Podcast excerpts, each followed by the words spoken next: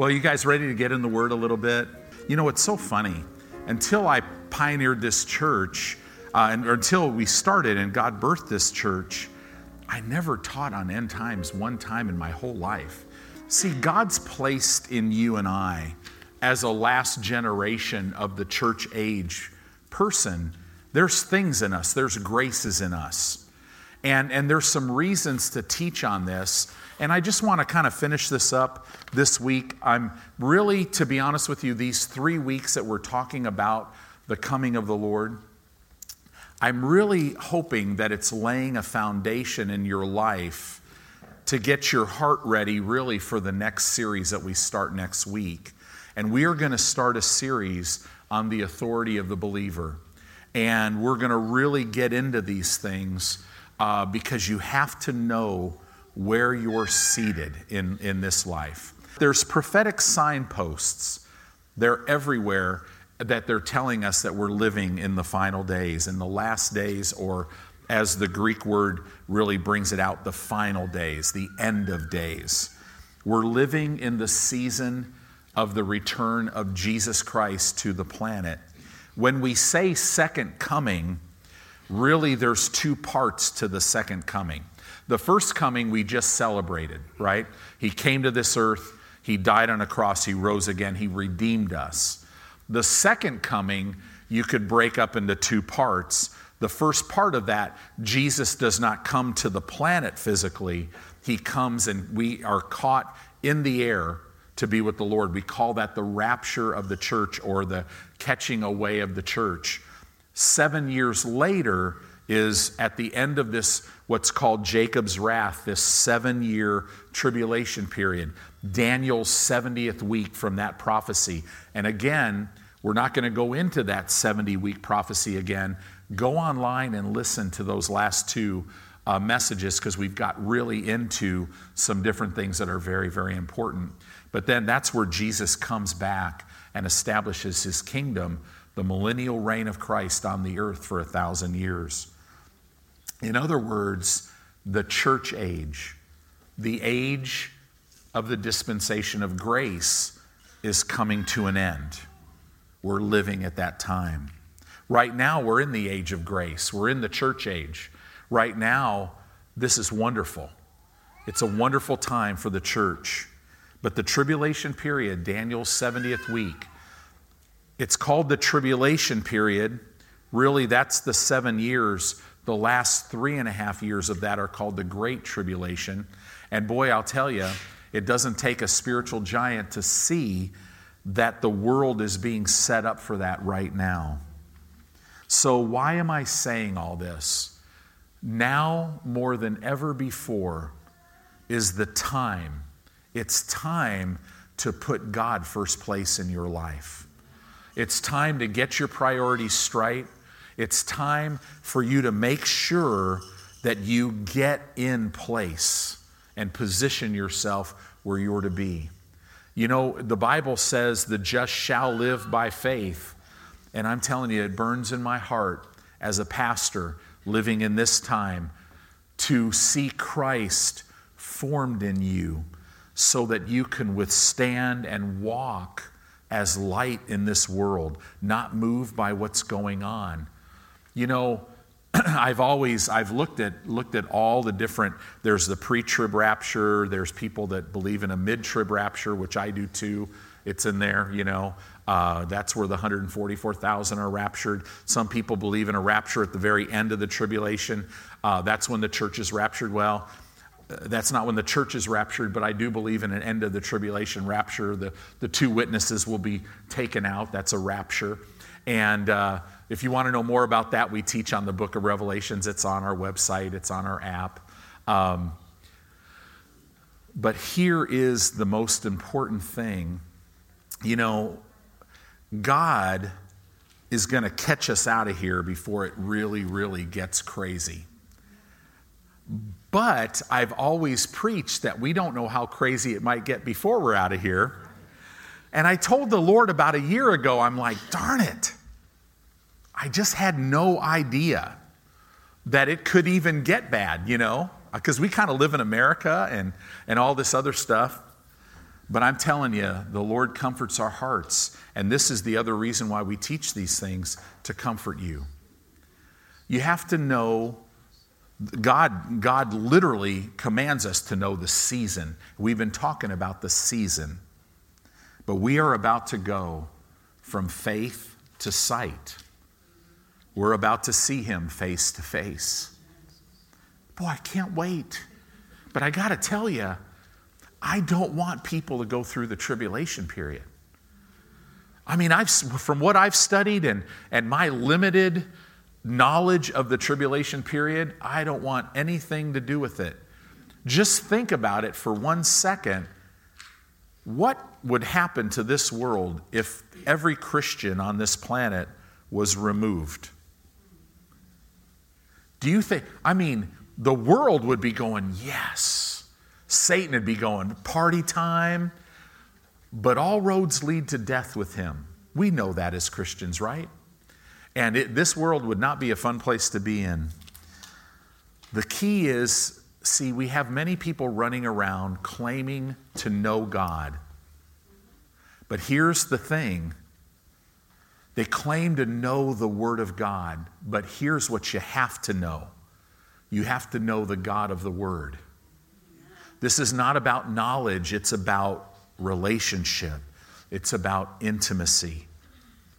When you go through the fire, Jesus said, I'll be with you, right? When you go through the rivers, they're not going to overtake you. God said, I'll never leave you. I'll never fail you. I'll never forsake you. You can go out and get all kinds of ammunition and guns, and you could have food for ten thousand years, whatever. But I got to tell you, if it's fear that's running it, you'll lose it all. But I'm telling you, God will take care of you. I believe, looking at Haggai chapter two, that the church is going to be so glorious that people are going to run to it before the rapture of the church. There's something in us that no other generation in the church has had because we're living at this time. So in other words, this is not an escape theology. This is an acceleration theology. You know, my daughter, when she was in school, uh, when she was in high school, she ran cross country. And, and you know, cross country, you kind of pace yourself, but when you see the finish line, your mentality changes if you're in a race. And you accelerate when you see the finish line, right? She was a swimmer. And, and when you would, in the five hundred or whatever, the different ones you did, when you'd see the finish line, man, you accelerate. It changes your mentality. And that's what my goal is for this, is to open up the Word of God. You know, we talked about all the feast days. We went through all seven of them. They're called God's moeds, God's determined times. In other words, God's dress rehearsals. All these Old Testament feasts were God's dress rehearsals. And then we saw the next feast to be fulfilled is what? The Feast of Trumpets. Rosh Hashanah, the Jewish New Year. We, we are pretty clear there is a very, very, very, very, very, very, very good chance that the rapture of the church will happen to fulfill that feast day. The thing is, am I here to tell you the day or the hour that the Lord's coming back? I can't tell you that.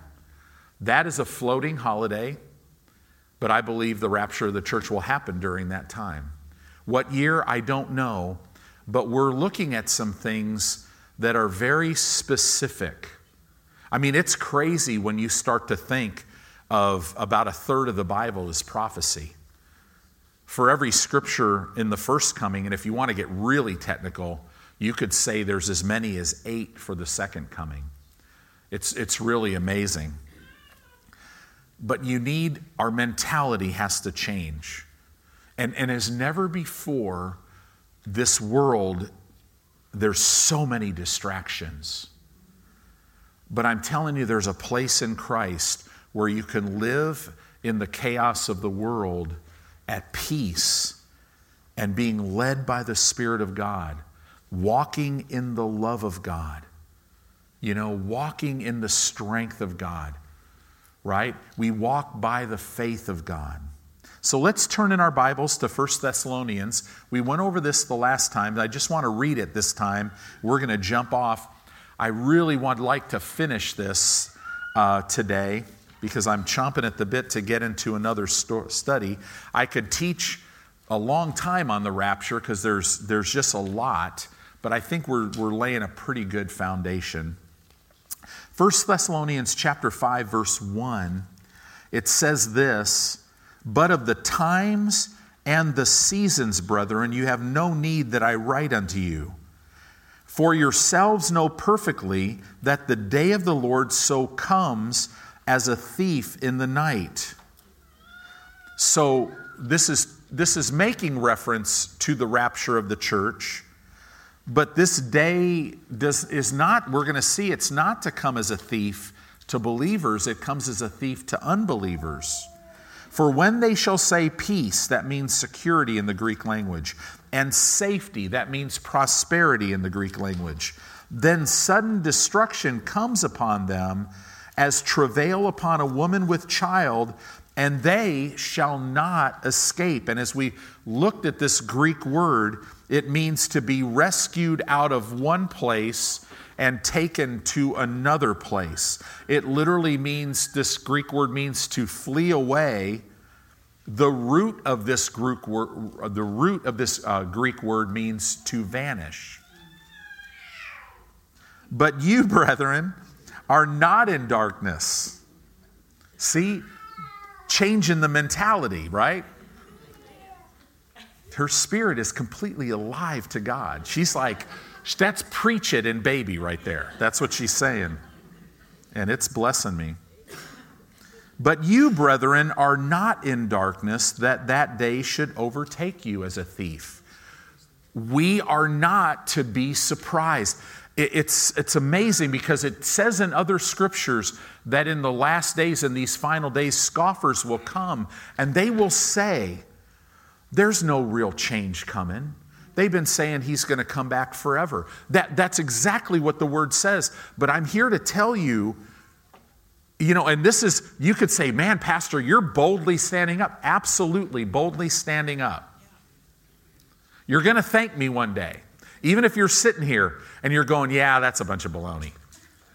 You know, when we're up there, you're going to be like, "Whoa, that pastor, thank you." I'll be like, "Yeah." You don't thank me. That's all the Holy Spirit, right? So then it says in verse nine, or go to, actually, yeah, go over to, go to verse nine. We'll, we'll not cut this short. Let's just take our time and read these things. Verse nine, it says, "For God hath not appointed us to wrath." In Jeremiah thirty, verse seven, it calls the tribulation period, this Daniel's seventieth week, it calls it Jacob's wrath. We are not appointed to wrath, but to obtain salvation by our Lord Jesus Christ. Again, look at verse eleven. "Wherefore, comfort yourselves together." Notice the word "together." Part of this end time thing is you need to be together with believers, right? Do you know right now in the church, it's really amazing. We're seeing people really getting knit in, and we're seeing other people walking away, right? We're still seeing the people that jump from church to church because they're trying to figure it out. You know, when I look at those people, I could relate. Man, I'm telling you, when you're saying no to God in areas and you don't even know you're saying no, something, something usually never fits. Just keep praying for those people. I do, because have you ever been out of the will of God? Oh, it's so much better to be in the will of God, right? There's nothing better than that. So now jump over. I want you to, and, and we'll look at Second Peter. Go to Second Peter chapter three. This is a whole study in itself. Second Peter chapter three, we're going to start in verse one. And now this is actually going to something new. So um, I haven't taught on this at all, but I really want you to see this in this series. So Peter, in Second Peter chapter three, verse one, he says this, "This second epistle, beloved, I now write unto you, in both which I stir up your pure minds by way of remembrance." Verse two, "that you be mindful of the words that were spoken before by the holy prophets and of the commandment of us, the apostles of the Lord and Savior." So Peter is kind of starting off this epistle and or this chapter, and he's saying to these guys in verse one and two, remember what I taught you when I was with you. That's kind of what he's saying here. Verse three, knowing this, knowing this first, that there shall come in the last days scoffers, walking after their own lusts. Okay? Scoffers walking after their own lust. But notice this word last days. It's literally, it's the word that means the end of days, the final days. This is the same word that is used in Second Timothy chapter three, verse one, where it says, "This know also, that in the last days," or final days, "perilous times shall come." And that word perilous in the Greek means dangerous, difficult, and strength-reducing days. Well, guys, for us, we could simply read it, perilous days are here. We're living in the final days. So they're here right now. Dangerous, difficult, strength-reducing days. Satan is behind the scenes trying to reduce your strength. But there is nothing to fear for us because we have God. We're in His kingdom. He's our provider. He's our protector. His very presence dispels darkness.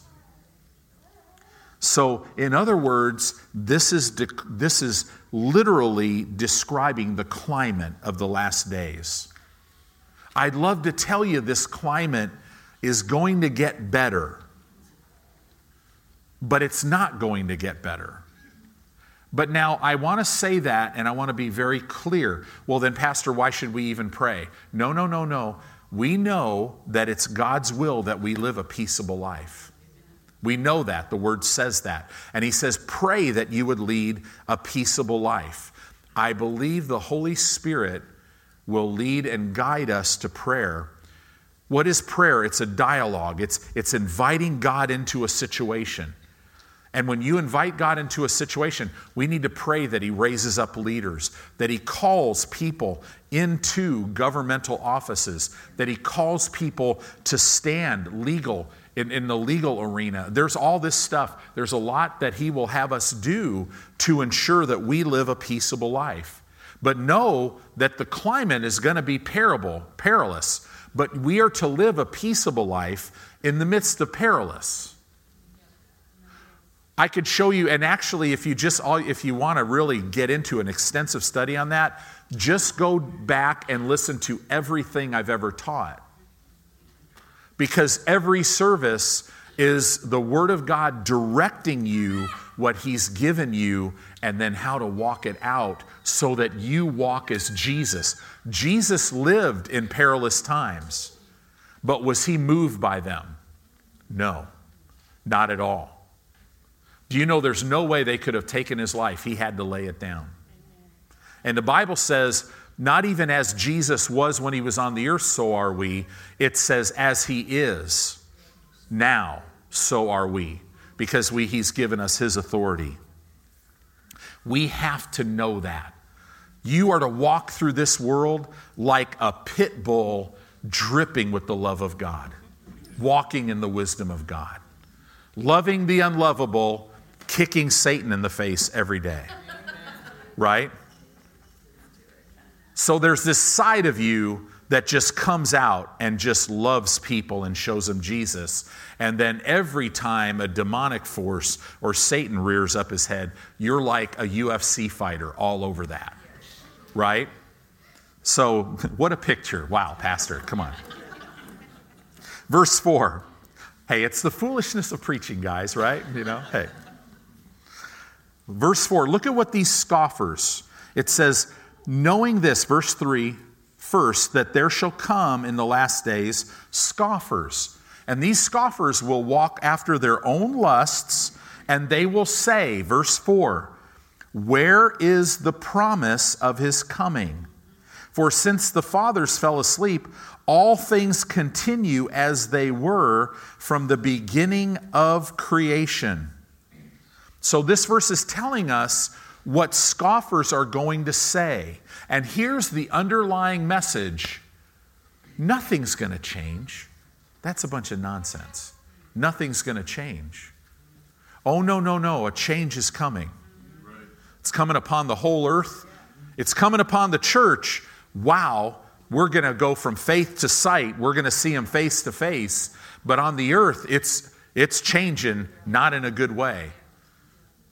Right? So many people are afraid of the book of Revelation. It's kind of funny because all they, you know, so many times guys, when they teach on it, they get real, you know, elaborate about the enemy. But if you really look at it, I, you know, you almost feel sorry for the Antichrist in the in the book of Revelation. Almost. Not, don't feel sorry for him, but, but you know, I mean, it's like every time this guy turns around, he's getting punched in the face. And the whole book is all about how Jesus, the revelation in the book of Revelation is, listen, he is the King of Kings and Lord of Lords. His kingdom will never end. It will only increase. And here's the revelation that we need to know as the church. Now, the church isn't man- mentioned after chapter four, verse one, because we're raptured out of here. But those first three chapters, you got to know that whatever we face, he's greater than that. Right? So that's what they're going to say. Verse five, for this they willingly are ignorant of. So now, isn't that interesting? Sometimes we think of ignorance as you're just ignorant. It's not your fault. You're just ignorant. But no, this they're willingly ignorant of. Interesting. That by the word of God the heavens were of old, and the earth standing out of the water and in the water. Whereby the world, this is the word cosmos, the world system, that then was, being overflowed with water, perished. Now you could just read that in English and think, oh, that's talking about Noah's flood. But the world didn't completely perish, right? Because Noah and his family and some animals made it. This word perished in the Hebrews, it put it means to put out of the way entirely, to put to an end, and to wholly destroy. So what is this talking about? This is talking about something that happened before the Genesis one account. It's interesting how in, in this passage of Scripture, Peter is saying this is kind of elementary stuff. Everybody should know this, right? So this is talking about something that happened before the Genesis one.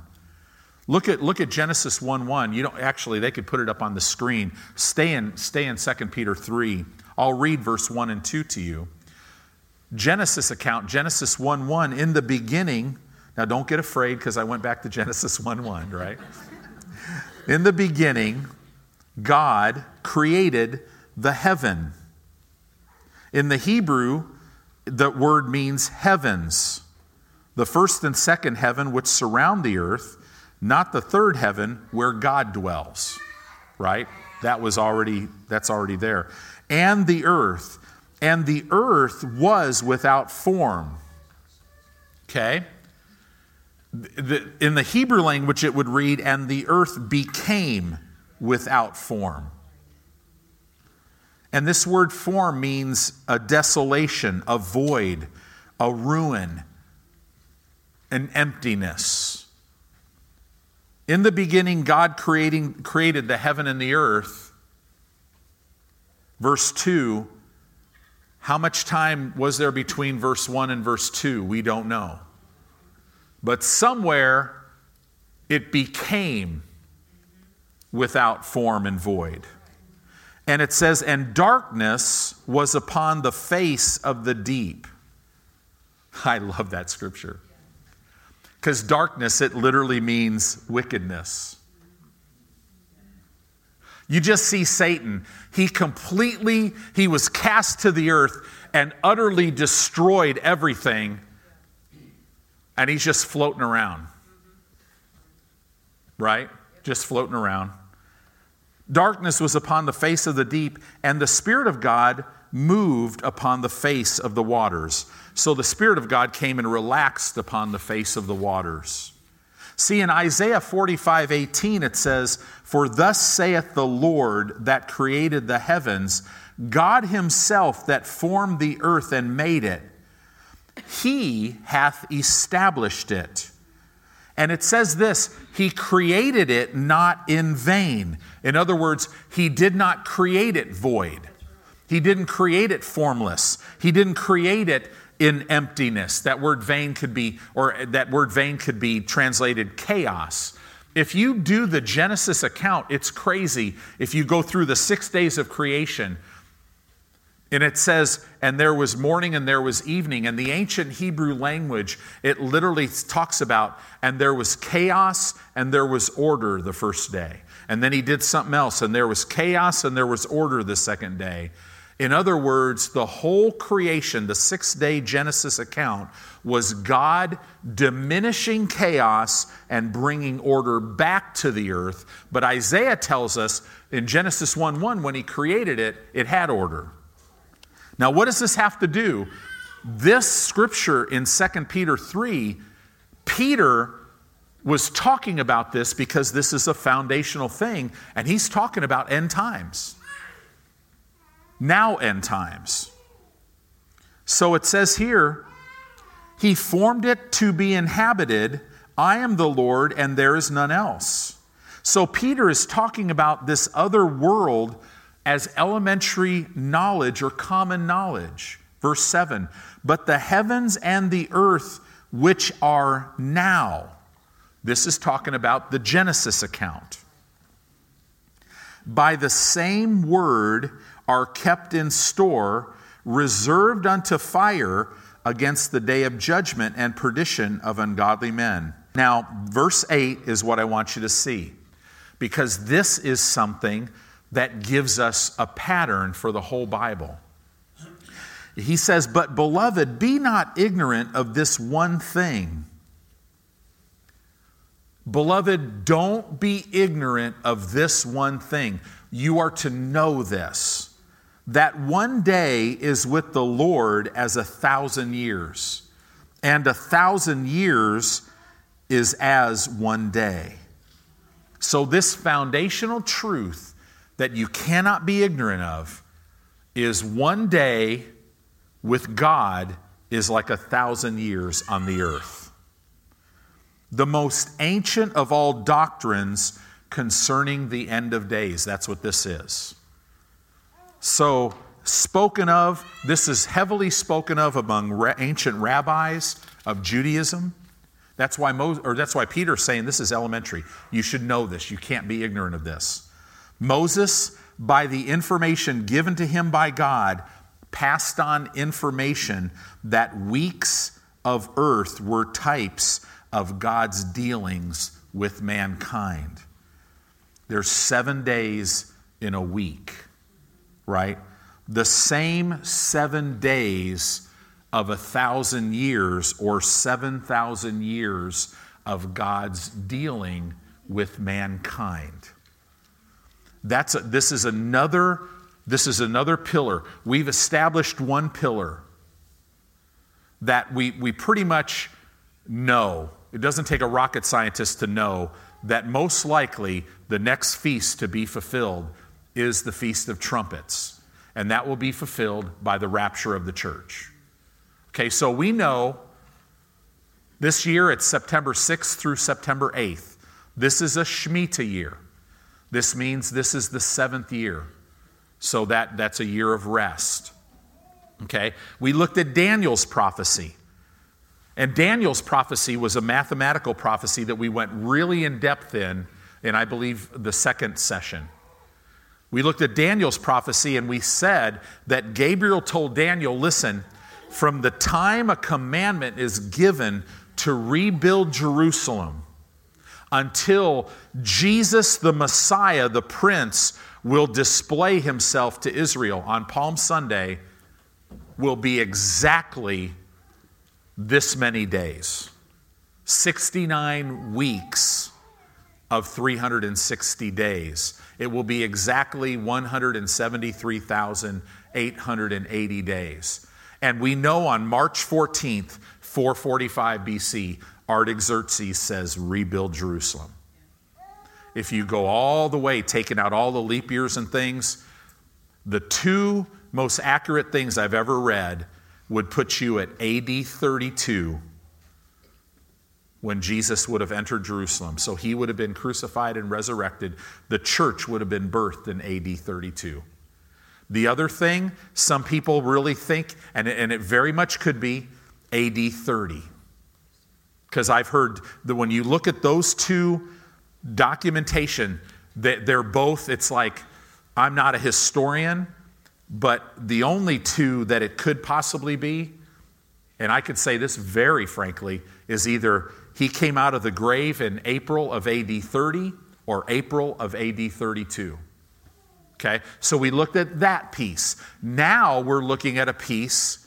There's seven days or seven thousand years that God is going to deal with mankind.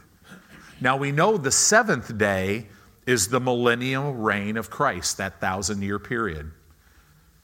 So let's look at this. From Adam to Abraham was two thousand years. It, the Bible says that very concretely. That's why, you know, like when you're reading the Bible, you know, usually you start, you want to start in the New Testament and you're reading. It's like, and he begat him, and he begat him, you know, and you're just like, oh, this is horrible, right? But there's a reason for it because you could trace everything back. In the Old Testament, you could trace it all back. So we know from Adam to Abraham was two days to God, two thousand years. From Abraham to when Jesus first came, when he was born in this earth, right? We know that was two thousand years or two more days. We also know the last day, the last day again is the millennial reign. So there's just one two thousand year period left. And that two thousand year period either started, the church age started when Jesus came out of the tomb. It either started in April of A D thirty or April of A D thirty-two. So right now it's A D twenty twenty-one. You see... Then you say, well, yeah, see, see, we've been living in this watered-down church where we just, you know, yeah, I believe in God. What does that mean? Yeah, I go to church. What does that mean? No, this is all real. Do you know Jesus is really here today? Do you know he still heals today? He still delivers today. He's alive, right? So if you look at this now, it literally, we're going to see that two thousand years and, and time is up. So if you take, let's just say A D thirty, and you take two thousand years, that's two thousand thirty. But oh, time out, you have to subtract the seven-year tribulation period. So that puts the rapture of the church possibly at two thousand twenty-three. Or if you have A D thirty-two, plus two thousand years is two thousand thirty-two, minus seven is two thousand twenty-five. That tells me that we're living in the season, right? So that's just another piece. So now, and we learn this from Daniel's seventieth week. We know that Jesus started his earthly ministry in the fifteenth year of Tiberius' reign, which would have been in A D fourteen. So, so if you if you know, he, or he, his reign started in A D fourteen. So Jesus' earthly ministry very much could have started or did start in A D twenty-eight. And this is why it's real possible that it could be A D thirty when he came out of the tomb, right? But just for for sake of everything, thirty to thirty-two. That puts the rapture at two thousand twenty-three to two thousand twenty-five. That's close, right? So let's look at this. So now you need to realize with end time prophecy, the pivotal point in human history, when you're talking about human history, the pivotal point was the death, burial, and resurrection of Jesus. That's the pivotal point. So now jump over to Luke for time's sake. Go to Luke chapter twenty-one, because I want to bring this last piece to you about the parable that Jesus told. It's the parable of the fig tree. Okay? Because this is interesting too. Luke, are you, are you guys doing okay? I hope I'm not freaking you out. I hope I'm exciting you. I, to see, if you see the finish line, start accelerating. And, and for all of us here, see, for some of you young people, you're thinking, what? Man, I'm young. No, no, you're going to do a whole life of ministry in just a very short period of time. Those of us who are older, little older, not old. We, none of us are old, right? We don't get old as a mentality. That's, the, you know, we're, those of us who are more mature, right? We know the only difference between you guys and us, we look at two thousand twenty-three and two thousand twenty-five as, right? Isn't it crazy? It's April. As horrible as two thousand twenty was, where did it go? It still flew by, right? I told Jeanette, man, I'm like, we hadn't been on a beach in a year. That's just wrong on many levels. And then we finally, we had to succumb and crucify our flesh and go to the Atlantic. No offense to the Atlantic. If you like brown water with no waves, it's all, it's all good. I'm just messing with you guys. No, actually, any, any, any ocean is good, but not like the Pacific. Anyway, Luke twenty-one twenty-nine, I'm getting myself in trouble. So now this is Jesus talking about the fig tree. And he spoke to them a parable. Behold the fig tree. Now we know it's very clear in Scripture that the fig tree represents Israel, the nation of Israel. And all the trees, what's that? These are other prophetic nations that are around Israel. It is amazing after Israel became a nation, and I don't have time today to go into the other nations that blossom. They changed their name and all this stuff. It's really kind of amazing. But notice that this scripture, it says, behold the fig tree and all the trees.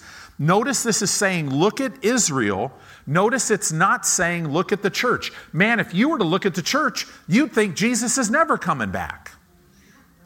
Right? But the Bible doesn't say, look at the church. The timepiece is Israel. And the timepiece, specifically, Jerusalem. Right? So, Israel is our timepiece. Verse thirty. When they now shoot forth, you see and know of your own selves that summer is nigh at hand.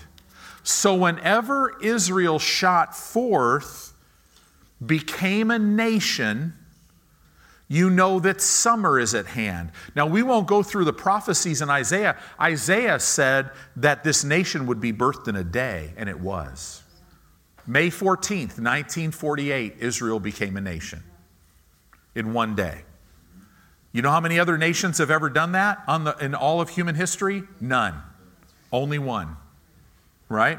And you saw it in your lifetime. My mother-in-law was born in nineteen forty.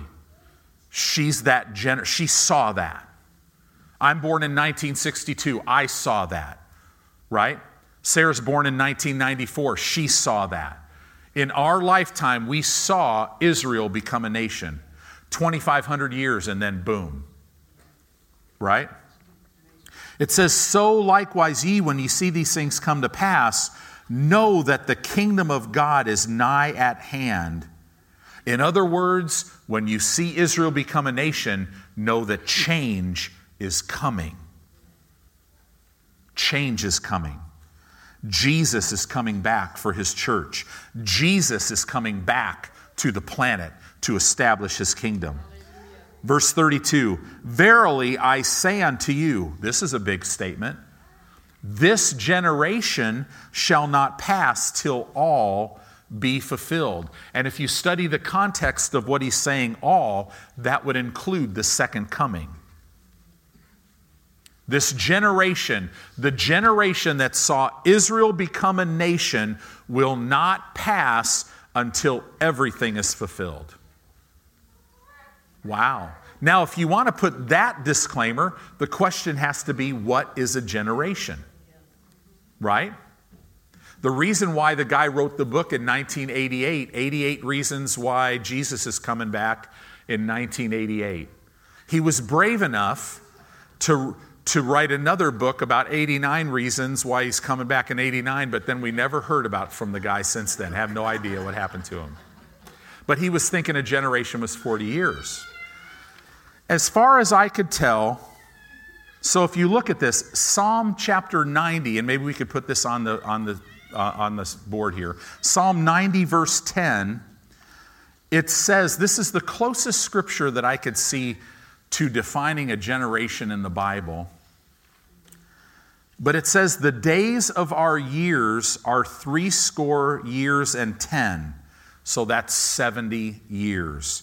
And if by reason of strength they be four score years or eighty years, yet is their strength, labor, and sorrow, for it is soon cut off and we fly away.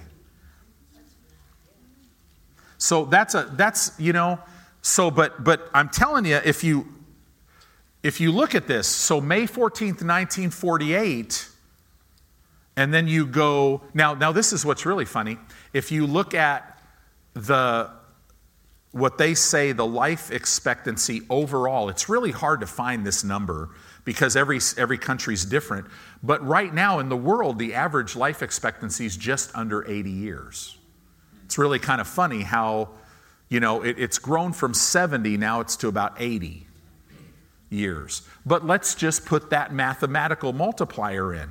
So you have nineteen forty-eight, let's just say eighty years, that's two thousand twenty-eight, minus seven, and you have, ooh, now we're getting interesting, right? two thousand twenty-one. Is that possible? Yeah, I think so. I don't know about you. When it hits six o'clock in Jerusalem on September sixth, I'm going to get up in that morning. I'm going to be like, Lord, I am looking for you. My wife and I, we kind of live Rosh Hashanah to Rosh Hashanah. We do. And you know, when, when he didn't come back last year, we're like, okay, we know we're close. We know, you know, so we're running hard. And if he doesn't come back this, this year, which is possible, do you know what has to be fulfilled before Jesus takes his church out of here? Nothing. There's nothing that has to be fulfilled. The next prophetic event is the rapture of the church. Why am I saying that? Is it going to be in two thousand twenty-one? Could it possibly be two thousand twenty-three? Could it possibly be two thousand twenty-five? I don't see how it could be past two thousand twenty-five. We are in the season of his coming. Even preaching that, you could just, you just feel like people are like, you know, I know it, but I just, yeah, that's just, I, I can't. No, no, you're living in supernatural times. So expect supernatural things in your life. This is huge. So let's go on.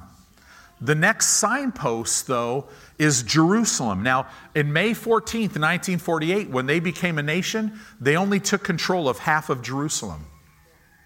But in the Six-Day War, which happened in June of nineteen sixty-seven, supernatural war. I can't remember the show, but they interviewed these Israelis. There was one, one Israeli soldier in a tank, and he saw there was like eighty-eight, almost ninety, one hundred tanks from Egypt coming. And he's just like, that's it. You know, I'm just giving my life. And he goes and he's firing. And all of a sudden, he sees a commander walking to him. They interviewed him. I don't even think the guy's a Christian. And he's like, the, the commander comes to him and says, we're here to surrender. We, we, we're, we're, we're done. And he's like, uh, he's, he, he's like, are you, are you the, the leader? And, and he's like, no, I'm just a guy in a tank. And he's like, they're like, well, take us, take us to your leader, because we're done. You know, uh, and, and he's kind of like, he's kind of just going, it's only me. But the Egyptians said that they saw tanks everywhere that were firing on them all night. It's, I mean, you, the interviews are amazing. God supernaturally, that six-day war, they got control of Jerusalem. And when that happened, it's this scripture was fulfilled. Luke twenty-one twenty-four. Luke twenty-one twenty-four says, and they shall fall by the edge of the sword, and they shall be led captive into all nations. When did that happen? A D seventy, Titus conquered Jerusalem. Jesus prophesied, killed over a million Jews, and scattered every other, every other Jew all over the world to ensure that that nation would never come back together. It says, they were led captive into all nations, and Jerusalem shall be trodden down by the Gentiles. That word Gentiles means nations. Until the time of the Gentiles or nations is fulfilled. That took place in your lifetime. I was five years old in nineteen sixty-seven. It's called the Arab-Israeli War. The times of the Gentiles was completed when this event happened. This is telling us that the timer is up when you see the Jews get control of Jerusalem. So now let me read this to you. First Thessalonians chapter four.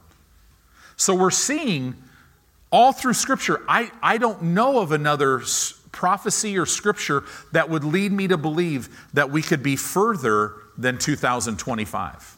There's just nothing else there. Everything is pointing. Now, what's really crazy is for the first time in human history, in two thousand twenty and now in two thousand twenty-one, all the nations for this Ezekiel thirty-eight thirty-nine conflict that will happen right after we're out of here, where Russia comes down and invades Israel and is supernaturally defeated, that's going to happen right before the tribulation starts. And all the nations for the first time in history are there, and they're fortifying. I mean, it's crazy what Russia's doing. It's starting to be really crazy what China's doing. You're going to see things this year. I mean, they're starting to get a little freaked out about World War Three. Well, this is all coming to, to a head here. But know this, church. You have nothing to fear, because we're protected. You're a child of God. No man takes your life. You don't have to worry about anything. He's your protector. He's your provider. But I'm telling you, get rid of the distractions, because there's a Mount Everest that'll come up in your spirit about what you're to do for Him. Hallelujah. I'm telling you, you have so much power in you, in Christ. First Thessalonians chapter four, verse thirteen. Look at this. First Thessalonians four thirteen. But I would not have you to be ignorant, brethren, concerning them which are asleep. Those are people who went on to be with the Lord. That you sorrow not even as others which have no hope. For if we believe that Jesus died and rose again, even so them also which sleep in Jesus will God bring with Him. For this we say unto you by the word of the Lord, that we which are alive and remain unto the coming of the Lord shall not prevent them which are asleep. For the Lord Himself will descend from heaven with a shout, with the voice of the archangel, and with the trump of God. And the dead in Christ shall rise first. This is called the rapture of the church. This word caught up, it's the Greek word harpazo. It means to catch up, to snatch away, to carry away. We will be caught up together with them in the clouds to meet the Lord in the air, and so shall we ever be with the Lord. And then look what it says. Wherefore, comfort one another with these words. Listen, God knew what we would be dealing with right before his coming. He knew that we would have to comfort one another with these words. We got to keep our eye on the ball, man. We got to, you know, what is God telling you to do? This is not the time to be playing church, right? It says in verse Second Thessalonians, Second Thessalonians chapter two, verse one. Now we beseech you, brethren, by the coming of our Lord Jesus Christ. This is the second coming of Jesus to the earth. And by our gathering together unto him. That is the first part of the second coming, when we're captured, when we're caught away. Does that, does that make sense? Verse two, that you be not soon shaken in mind or troubled, neither by spirit, nor by word, nor by letter as from us, as that day of Christ, the second coming, is at hand. This word is at hand, that phrase. It means to be upon, to be present. It means to be is instant. Let no man deceive you by any means, for that day shall not come except there come a falling away first. Now this is really interesting. And that man of sin be revealed, the son of perdition. That is talk, the man of sin, the son of perdition. This is reference to the Antichrist. The Antichrist is alive today. He's ready to be revealed. He's ready to come public. But there's something that's keeping him. And that's the church. The very presence of those Christians that know their authority, that are walking by in the faith of God, by the faith of God, in the love of God, right? We're keeping him from being revealed.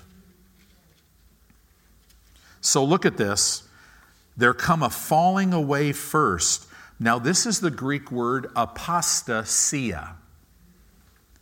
This word means a defection, a forsaking. This word also means a departure.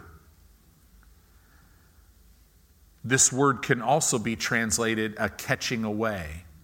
So it could be translated a slow forsaking. It could be translated this way, like a slow departure. It could also be translated a catching away.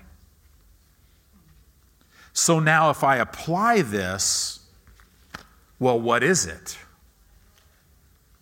It's both. In hermeneutics, which is the art and science of biblical interpretation, I don't want to bore you with all that, but when there is a passage of Scripture, if it's talking specifically about a departure like this, and, it's, and it, the whole context is about that, then you would translate that word that way. If it's talking about a catching away only, and you could see that in Scripture, then it's, it means that, but if it doesn't mention that, it means both. And we're, we're living right now in this time. We're living in the time when we're about to be caught away, but what we're seeing in the church is a slow departure. I've been seeing it for the last five years. It's gotten worse every year. It's really kind of amazing. It's really interesting. People that once went to church just don't go. You talk to them, they want nothing to do with God. They they just, you know, they just they they just don't don't do that anymore. This departure. It says here, and then the man of sin will be revealed. In other words, the Antichrist is revealed on day one of the tribulation. So now let's look at verse four. Who is this Antichrist who opposes and exalts himself above all that is called God or that is worshipped, so that he as God sits in the temple of God, showing himself to be God? That happens halfway through the tribulation. one thing we don't know is we don't know how long after the rapture of the church. I always thought rapture happens and tribulation starts right away, but the Bible doesn't say that. There might be a little space of time between the time we're taken out and when everything starts. Verse five, remember ye not that when I was yet with you, I told you these things, and now you know what withholds, that he might be revealed in his time. In other words, what's withholding the Antichrist? The answer to that question, remember when I was with you, I told you these things, and now you know what's withholding him. The disciples of Christ that exercise their authority are keeping the Antichrist from being revealed. Verse seven, for the mystery, this is the Greek word, means a, the secret or system of iniquity does already work. So there's this system of iniquity, of lawlessness. It's already at work. It was at work in Paul's day. It's at, it, is, is there a system of lawlessness at work right now? Oh my goodness, as never before. It's now become global. And with technology, it's total control, right? But this system, this system of iniquity, it's, it's always at work. Only he who now lets will let. And this word let means holds back. Only he who now, who is that? The church is holding this system back, keeping the Antichrist from coming. Until he be taken out of the way. In other words, the church has to be removed for the Antichrist. This is another reason why I believe in a pre-trib rapture. You're not going to have the Christ and the Antichrist together. Verse eight, and then shall that wicked be revealed, whom the Lord shall consume with the spirit of his mouth and shall destroy with the brightness of his coming. So I want to finish with this, guys. So we've looked at some things. Could it be two thousand twenty-one? Could it be two thousand twenty-three? If it's two thousand twenty-one, we've got April, May, June, July, August, September, six months, right? If it's two thousand twenty-three, we've got two and a half years. If it's two thousand twenty-five, we've got four and a half years. Could it be that simple? Do you know God is a revealer? Yes. We're in the season, so we accelerate. We see the finish line. Listen, here's a great intro. When you have relationship with people that you love, friends and family, sit down with them and say, hey, listen, can I talk to you? You know, pray for an open door and say, listen, I'm a Christian. Can I just tell you why I believe what I believe? Because, as you know, the world's crazy. And I'm telling you, Jesus is coming. And God loves you and has a plan for your life. Can I just share with you why I believe what I believe? And if they say no, say, okay. Well, if, if, if that ever changes, please know I want to. But don't be distracted. Don't be afraid of people to get upset at you. Remember, we don't ever push people to Christ. We lead them. But we don't have a lot of time. And also expect God to move. See, you change your mentality because you could see the finish line. The mentality now is, with God, all things are possible. So for some of you, the mentality change is, I'm going to start reading my Bible. I'm, because it'll change your life, because you'll start to get to know God. So let me read this, First Corinthians chapter fifteen. First Corinthians chapter fifteen in verse fifty-one. It, the Word of God says, behold, I show you a mystery. And here it is. We shall not all sleep, but we shall all be changed. Notice it does not say, behold, I show you a mystery. We shall not all sleep, But those of us who are really spiritually mature are all going to be changed. Doesn't say that, does it? It says we are all going to be changed. So how many are going to go in the rapture of the church? Now, there is some very, very well-respected people that I very greatly, great men of God who have spent their life studying end-time prophecy that believe that not all, not every Christian is going in the rapture, only those that are really walking with the Lord. And to that, I give them this scripture. Because where would the line be?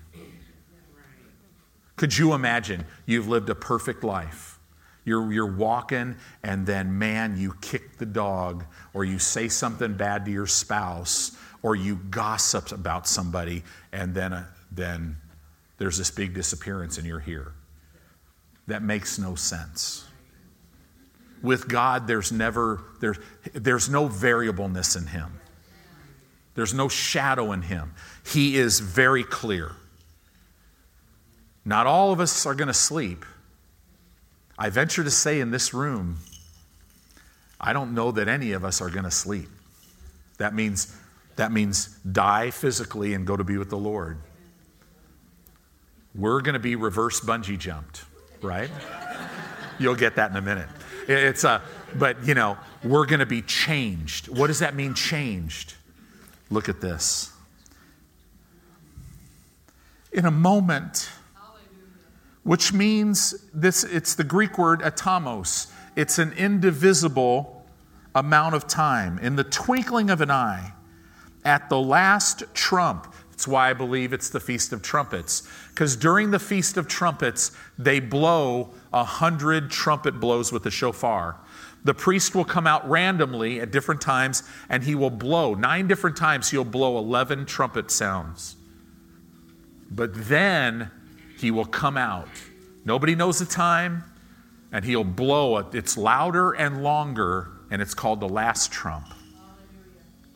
At the last trump, for the trumpet shall sound. Pastor Mark thinks, for the saxophone will sound, right? And the dead shall be raised incorruptible, and we shall be changed. So in other words, God's going to bring all the D N A of every person together, and they're, and they're, they're going to be up in the air with Jesus, the ones who have died before us, and their body is going to come, and they're going to have an incorruptible body. A glory, it'll be their body. They'll look like they look. You know, my mom's been in heaven for two years. I know exactly what she looks like. I have a picture of her when she was about thirty years old. She doesn't look like she looked when she was seventy-some years old. She kind of looks like that, just no wrinkles, no nothing, right? Because she's got a glorified body. And it says, and we shall all be, and we shall be changed. Verse fifty-three, for this corruptible, the dead in Christ, must put on incorruption, and this mortal, the ones living on the planet, must put on immortality. I don't know about you. I am ready to put on immortality. I already got immortality in my spirit, but man, I want it in my body. I'm thinking, I know that there's going to be a special type of dunk of a basketball that I'm going to come up with in heaven, and I'm going to be able to do it. Right? And this mortal shall put on immortality. So look at this. So when this corruptible shall have put on incorruption. I hope you're getting excited right now. And this mortal shall have put on immortality. Then shall be brought to pass the saying that is written. Death is swallowed up in victory. It says in verse fifty-five, O death, where is thy sting? O grave, where is thy victory? That's your future, guys. We are an end-time church. God loves you, and He's going to personally see you from here to there. Amen? You're going to walk in wisdom that you never thought possible. There's ministries that are to be started. There's, see, let's say that God calls you to an area of influence in the world. Maybe He calls you to do something politically. Do you know the wisdom? Everything will be there. That God will open the doors. This is why we must pray. This is why we must get all the distractions out of our life. Fix our eyes on Jesus and become and just walk out who we are. Amen.